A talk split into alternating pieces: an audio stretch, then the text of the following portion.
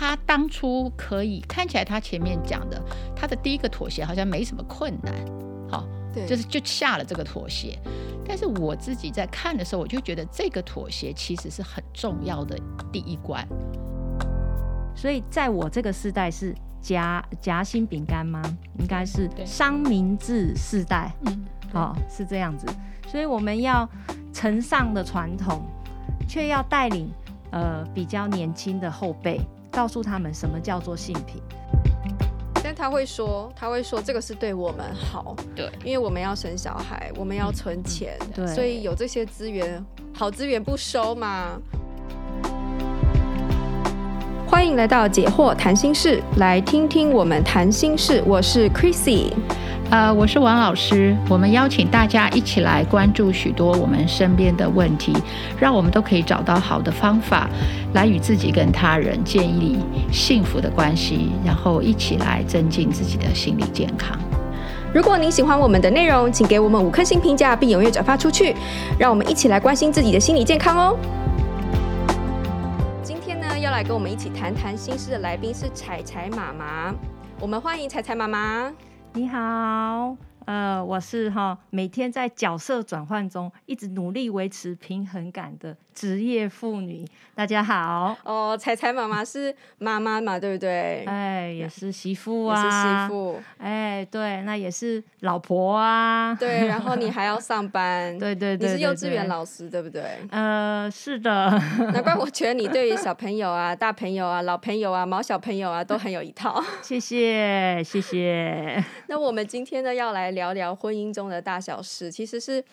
因为我在准备上一个专题的时候，就是跟志浩的那个专题，然后我就在网络上面看到了很多那种婚姻就是婚后生活啊、婆媳关系啊这类的那种文章，然后我觉得这真的哇塞太复杂，然后太难了，你知道，所以我其实真的蛮想要谈这个话题的。然后我觉得就采采妈妈，就是你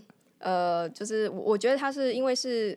你算过来人嘛，就是你真的是这个过程之中，我已经是走过来了，哎，走过来，所以现在是已经是面对每一个人都蛮能够处之泰然的。那其实我很感恩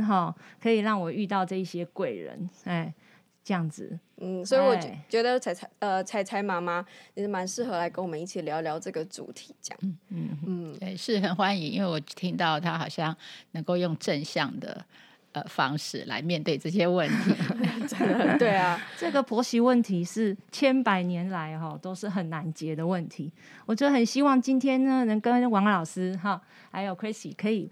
碰撞出不一样的火花，能不能从此可以改观？有一个不一样的智慧，那对未来的年轻的妈妈们、年轻的女性有不一样的新的想法，在面对我将来也可能是婆婆的人。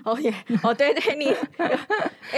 你是岳母啦，对不对？对，我是岳母啦，我是只有一个女儿。哎，对，还有采采啊，她也是小女儿。没错，所以但是如果我是岳母，那我也要去设身处地的去想，好，对方的婆婆就是我的亲家母、亲家公，好，他们怎么样子的这个想法，跟我们的家庭好怎么培养友好关系？对，不容易，不容易。我们今天来，其实透过网络上面的那个我看到的那些文章，然后我们来讨论啊，这样子。然后好，那我们就直接进入第一题嘛。第一个我找到的，好，这个就是我先大概来就是讲一下这个故事，因为我觉得在网络上面发文的人，他们都写得蛮长的，所以我可能不会就是逐字这样子念，但是就给大家也会有细节啦，不过我会用我自己的话说这样子。那他就是这个发文章的是一个女生，然后呢，她爸爸自幼就过世，然后妈妈现在大概60岁，然后至今没有退休，有一个哥哥，本来原生家庭住在北部这样，然后呢，男友就是现在他们是要讨论结婚，所以这个应该算是他的未婚夫吧。然后他会发这个文章的原因，是因为他在跟未婚夫讨论婚后生活的时候，他觉得有一些，他也很有点难过，所以他想要在网络上面问问大家的意见，一起来讨论一下这样。那所以这个未婚夫呢，他的状况是他父母都还健在，然后已经退休，有一个姐姐北漂。那但是就是未婚夫跟他的爸爸妈妈是住在南部，也在南部工作的样子。然后他其实是并不想要离开北部，因为毕竟是原本他习惯的地方嘛，而且妈妈也年纪越来越大，他也希望可以就近照顾。那她男友是因为父母还有工作的关系，所以没有办法离开南部，所以他们两个就在这件事情上僵持了一阵，最后是他妥协，所以也在准备心情要就是结婚之后要搬到南部去生活这样。那他本来是想说就是他们可以就是说虽然是在南部，可是可以离开原生家庭，在外面自己住这样子，可以但是慢慢适应这个婚后生活吧。但是因为这个未婚夫他是就是独子嘛，然后有照顾家庭的责任，这个他知道这样，所以他本来是想说他们可以在父母的家的旁边附近，就是住在附近，不用住在一起，但是在旁边可以就近照顾，就算是每天回婆家一趟也没有关系这样子。然后所以说他未婚夫本来是说他们家的那个透天厝是不是的旁边有一个小仓库，可以把它改建成他们的新居，但是因为考量那个改建的花费，然后觉得还是可能住在家里面是比较经济实惠，然后如果再考虑他们接下来要生小孩的话，那就是也要存点钱嘛。所以说男友就觉得我爸爸妈妈其实都蛮喜欢你的啊，那就是其实住在家里你不要想那么多，就是父母不会太干涉我们的生活这样子。然后可是他还是觉得可以一刚开始的时候他们就能够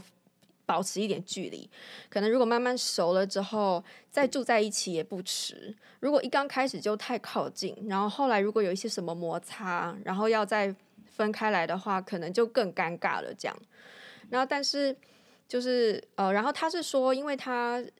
薪水比先生稍多，就是未婚夫稍多一些，然后婚前也有一些存款，他其实也是可以就是说用他自己的钱在旁边租，就是在父母家旁边租房子。可是他又觉得有一点就是不甘心，因为他一个人就是独自离开就是台北，然后不一定是台北，就北部，然后呢到南部去生活有这么大的改变，然后他却需要花他自己的钱，就是才能够有一个比较就是可以比较舒服啦，对，然后比较压力就是没有那么大，对，然后所以他觉得有一点不甘心这样子。然后所以说总之他就说钱是实际的问题，然后就是对方的经济不允许，不然怎么办。但是他真的觉得就是他也是觉得蛮可悲的，他自己不想要成为看男人财力那种势利的女人，可是最后却觉得委屈了自己这样子。所以说想要请大家给他一些想法这样，然后就在网络上面发了这个文。然后我觉得其实是有点，我觉得蛮复杂的。如果是我可能也不知道怎么选择。老师觉得呢？还是我们要先请我们的来宾。对，我想他是过来人，应该有很多感想。哇，这个题目有一点大。第一个，南北差异，北部人的想法跟南部人的想法毕竟不一样。真的有差这么多吗？如果说他们家里有宗教的问题的话，初一十五清明中元那个要准备祭拜的贡品，然后过年过节啊要轮着煮饭，那真的都是很多很多生活习惯上跟文化背景的不同，所以这个磨合期可能会拉更长。所以我是建议可是我觉得他自己有说服他自己找到自己的平衡他有说他可以住在隔壁然后即使每天必须要回家，那但是他还是最后可以回到他们自己的小窝，他可以放松他自己对，所以他一直也是像我当初一样很努力的在找平衡点，然后想要去维持这一段关系所以王老师觉得呢？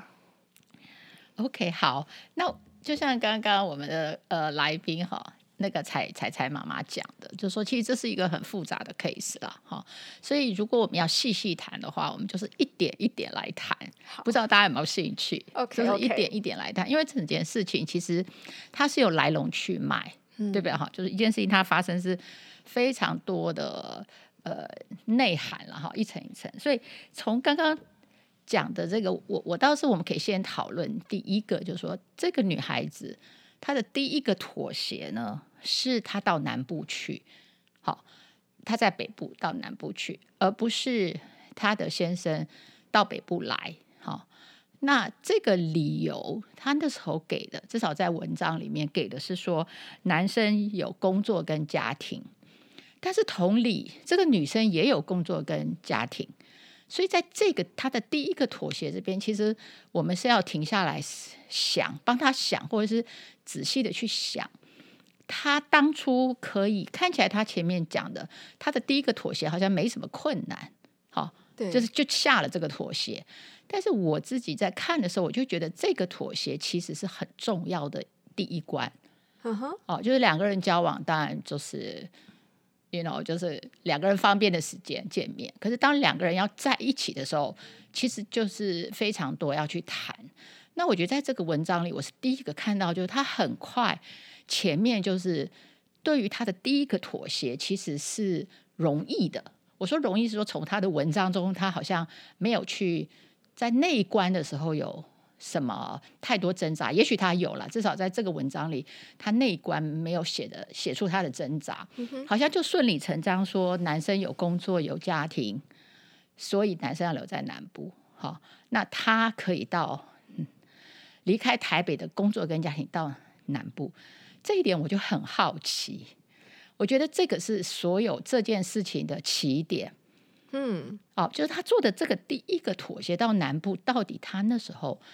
他在想的是什么，他如何调适他的心情，对不对，不是，就他怎么做出这个妥协，因为他现在要做第二第三个妥协他做不下去，就他怎么看他要放弃，如果他本来的工作是在台北而且不能够带着走的话，不是，因为现在他现在的提问其实是后面他要妥协嘛，回去以后要住哪，那是他第二个妥协他无法做，他才写这个文章。但是我觉得他的第一个妥协其实是很巨大的，因为他要离开他的工作，所以我们就要想这个女孩子对她自己的工作，对不对，就是那个男孩子很坚持说我有工作我不能离开南部，是不是说那个男生他的工作很重要，可是显然也不是，这个女孩子的钱还比这个男孩子多，对，哦，对，所以我觉得这里面 有可能是要照顾她的爸爸妈妈，对，这边又讲到女孩子也有爸爸，也有妈妈，对，对，所以我就说其实一开始的时候两个人是平等的。我想就回到我们上次前面一直讲，就是说我们这个时代其实是倡导性别平等嘛，哦，就是男女平等，那所以就变成说其实每个人对他的工作跟每个人对他的家庭的重视程度应该是一样的，哦，所以对于他的第一个妥协，他觉得从他的结果看起来，他觉得他的工作没有那么重要，因为他可以相较于他先生啦，哦，他觉得他可以就是离开台北的工作，对不对，或是他的工作如果可以带着走呢，比如说他是文字工作者啊，就是不知道，因为在这里面其实没有讲到， 对。那第二就是说他的家庭也很重要，因为他后面第二个再也没有办法再做第二个妥协是，其实他心里产生了一个不平衡感，就是说你可以在这边照顾爸妈，我就不能。可是这个决定其实他在前面第一个妥协的时候，其实他就做了那个决定，就是我就是要放弃照顾我妈妈，我就要到南部去，让我的先生可以照顾他妈妈，所以我觉得其实我看这篇文章，我对于他的那个起点是非常在意的，就是他做了这个起点这个决定，因为这个起点代表很多意思，好，就是他怎么看待他自己的家庭，因为他后面也是过不去这一关，说为什么先生可以顾他家我不能，但是刚开始的时候如果他也那么顾他自己的家，其实那时候他就应该停下来跟他先生讨论了所有他后来想到的那些不公平，因为他前面这妥协就不公平了，好，所以他对他的第一个妥协反而没有那么多疑问，我不知道他当时有没有，至少在这篇文章我没有看到他的疑问，好，所以这是我想先我在想说他是不是想说女方他是有一位哥哥，那一般来讲哥哥就是会照顾自己的爸爸妈妈。好，这边就谈到我们上次讲的就父权了。对对，就是说这个女孩子其实她是同意父权思想的，是吧？我觉得她可能是一个混合型的，对，所以其实他在这一点上，其实他是有父权思想的，他同意的，对，他同意的，可是他又感觉不对，不是他同意，可是他后面要做决定的时候，当他先生去执行他的父权的时候，他又觉得不公平，对，可是他前面离开他自己家的时候，他是用父权去支持他，说因为哥哥可以照顾，所以我也不用照顾。好，所以我可以离开，所以我觉得你可以看出这个的，就像你说它是混合的，就看出这个矛盾。所以我觉得我们在做决定的时候，其实一个人自己不能自己矛盾，自己不能自相矛盾是很重要的。好，如果你自己自相矛盾，其实别人无法解开，对，因为你自己做了一个矛盾的事情，那个别人其实帮不上忙，变成你只能去承受那个不一致。你的矛盾，对，所以我想提出来的第一个就是，我看到这个女孩子对于她的第一个选择的那个妥协，是一切的开始，就是也是凸显出她的想法上面有那个不清楚矛盾的地方。是，她后面照你这样子说，你看她到后面也说，她如果要住在这个等于是跟爸爸妈妈、公公婆婆、未来的公公婆婆住在楼上楼下的关系，这个又是很大的妥协，这种磨合期的妥协。对，是这样说吗？但是他不同意啦，他那时候就不同意了，他就不行了，他已经不行了。对，所以我的意思是说，他在前面他是其实他是有父权思想的，他接受的，他才能离开。对不对？他才能离开 到南部去嘛？他的决定里是有这个元素的。可是这个父权思想不能支持他一直走到底。可是我觉得有时候人就是他会，就是说我可以体谅你，就是说体谅你，或者说我们现在台湾的这个状况，就是我们又男女平等，可是我们又有一些父权的基本上面的那个体系。然后所以说，所以我可以做一些让步。好，如果他有这个意识，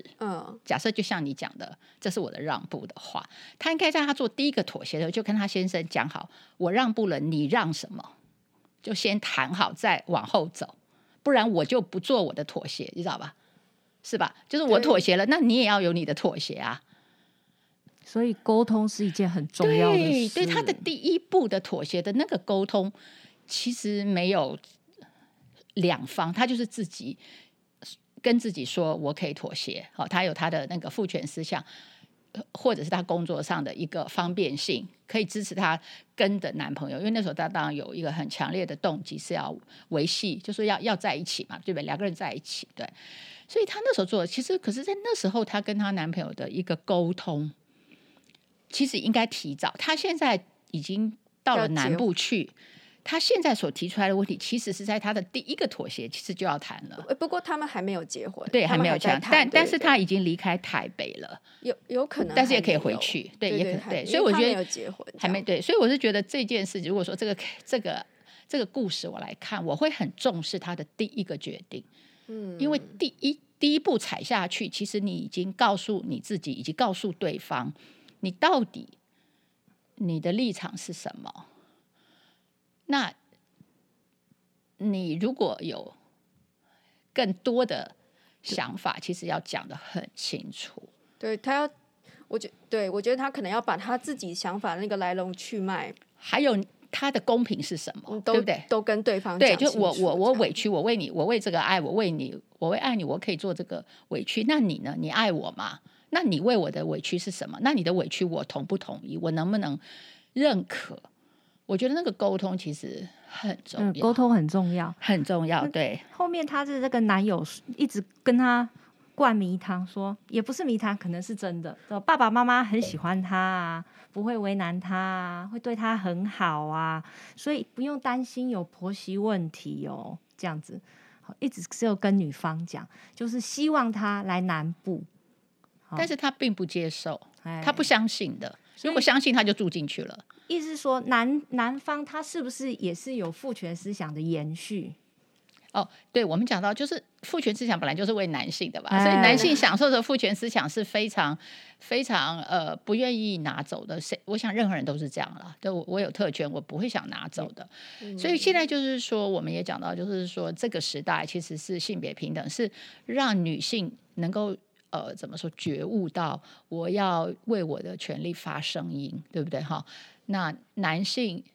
需要就是去反思他自己的权利是不是过头了，或者是我们上礼拜有讲的，其实男性从父母亲得到的一些权利其实是一个交换。好，那在这边我们又看到一个交换，就是金钱的交换，就是说这个儿子他想要在这个父权的这个系统里，其实是他得到他父母亲可以支持他的这个好处，但他会说这个是对我们好，对，因为我们要生小孩，我们要存钱，所以有这些资源，好资源不收嘛，对，没错，对。但可是同样的，这个男性没有想到这个好资源，任何资源是有代价的，天下没有白吃的午餐。好，就像父母小孩之间，如果父母亲养育小孩的观念不是说我就是这就是我的牺牲，好，就是就像我们的父母为我们牺牲，那我也为我们的小孩牺牲，在他未成年之前，我就是全心全意的为他，希望他长大，为他快乐，我对他是没有所求的。如果这个父母亲是这样的想法的时候，其实他才能够不要跟自己的小孩做交换。好，我觉得在台湾要找到这种父母好难哦，就是我不要说，我觉得也许我们这一代年轻的人可以开始尝试这么做，可是其实你要有意识啊。那如果没有的话，其实我觉得要找到这种父母，找到这种从这种家庭成长出来的儿子好难欸。是，那所以就是女性就变成你要跟男性在互动的时候，而我们又已经被启蒙了嘛，对不对？我们从学校，因为我们的性平法已经20几年了，所以我们在整个成长过程，我们就是性别平等的一个概念无形中都加注在我们身上，所以变成说我们自己有没有应用在婚姻里，应用在就是这个关系里面，特别是性别关系。我觉得王老师说的非常非常好。那像我的女儿嘛，那她也就是未来也是要结婚的，她如果能够了解这种性平的观念，对不对？那我也知道，那可是在我的上一个世代的长辈，他们是不是很能够清楚什么叫做性平？所以在我这个世代是夹心饼干吗？应该是商民治世代，是这样子。所以我们要承上的传统，却要带领比较年轻的后辈，告诉他们什么叫做性平。我们又要挣扎，但是又要维持我们正向的观念，很不容易耶，真的是很不容易。就是我们这一代的调试是最大的，我们只能说，但是就是因为我们有这个责任，因为我们这个角色嘛，就是刚好生在这个时代，它是被赋予的这个，这不是你个人的问题，是所有这个世代的人都要这样做任务的话，那我觉得就是我们这一代的教育，自我的教育就很重要，就怎么样自己教自己，没错。然后怎么思想，然后怎么如果自己想不通怎么求助，我觉得就是自己对自己的责任。对，求助很重要。求助，因为我们有时候会 confuse， 就像这些就是文章，其实它也是就是一种求助，我觉得是好现象，但只是说我们能不能得到好答案呢？好。我觉得实际上在操作这个女孩子很困难，就是说首先她如果一刚开始她就知道就是我们刚才说的这件事情的话，她可能不会跟这个人来就是交往，不一定，她可以，但是她就是要有界限，然后她要花蛮长的精神去 蛮多的精力去跟她的男朋友讨论这个事情。对对对，那当然这男朋友也要在这个互动当中被改变，我想这个对男性也是一个成长。对，因为每个人成长他都要有个动机嘛，我为什么要成长，为什么要改变，就是因为我有一个我想要的东西。所以如果这个男的很想要这个女孩子，其实他是会变的，他也必须变，那如果他没有变那就算了，表示你没有那么想要这个东西，以致没有办法让你改变。然后这个男生的下一个大困难就是他要去说服他的爸妈，哦，是这个就是他的责任了。我可以想象他跟他爸妈讲说，这是一个男女平权的社会，我们不用照顾你了。哦，没错，如果爸爸妈妈是真的很父权的这种主义下来的，可能没有办法接受我未来的媳妇他是不是这样针对我，而且他一定就把这个媳妇就黑掉，然后就变成说早黑早享受、媳妇的名言、但是他这样想他就有他要承受后果啊，他的儿子永远没办法结婚啊，他永远没办法抱孙啊，他就是他的结果。可是他后来也许就会就是这个男生就会妥协说，好啦，我就选一个有父权思想的女性好了。没有错，这也是为什么，这是题外话，就讲的这就是为什么很多时候我们就说在社会上有的男性他要维持他的父权，所以他就要去娶其他国家的女孩子，而那个国家的女孩子是可以接受这个的、对对对，所以我们有很多的这种跨国婚姻，很多时候这个男性的动机就是我要找一个很就是父权下愿意顺从我的。可是我们现在看我们社会上很多外配的问题，其实你要知道外配到了一个社会，到一个两性平等的社会，他也会变啊，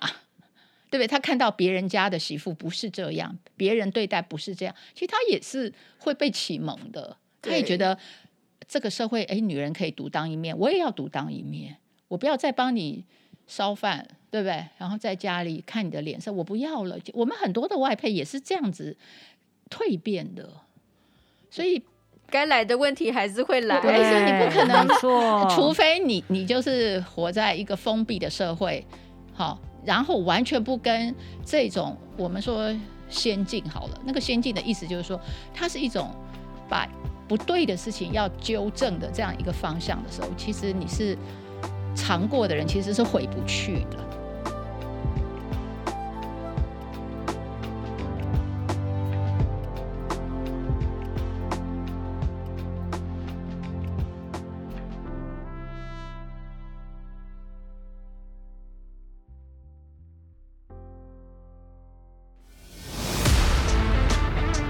In our next podcast， 现在很多年轻女性急着结婚，她们都没有想到，其实对女人来讲，婚姻是下一辈子新的人生，是重新开始。我觉得什么时候最难沟通，你知道吗？就是当你要跟对方讲说，我们再想多一点，我们再想深一点，如果有这种可能的话，怎么办？他宁可去线上打游戏就好了，怎么会跟你沟通这件事？然后他会跟你说，不会发生这样的事情，不要想那么多。我觉得这种时候就好像是那个据点，你知道吗？就我觉得在这个时代是要去维护的，而只有你自己可以维护，别人帮不上忙。而且也不是对方的责任，我觉得在这边也必须讲，不是对方要帮你维护你的权利，是你自己要维护你的权利，对方才会尊重你的维护。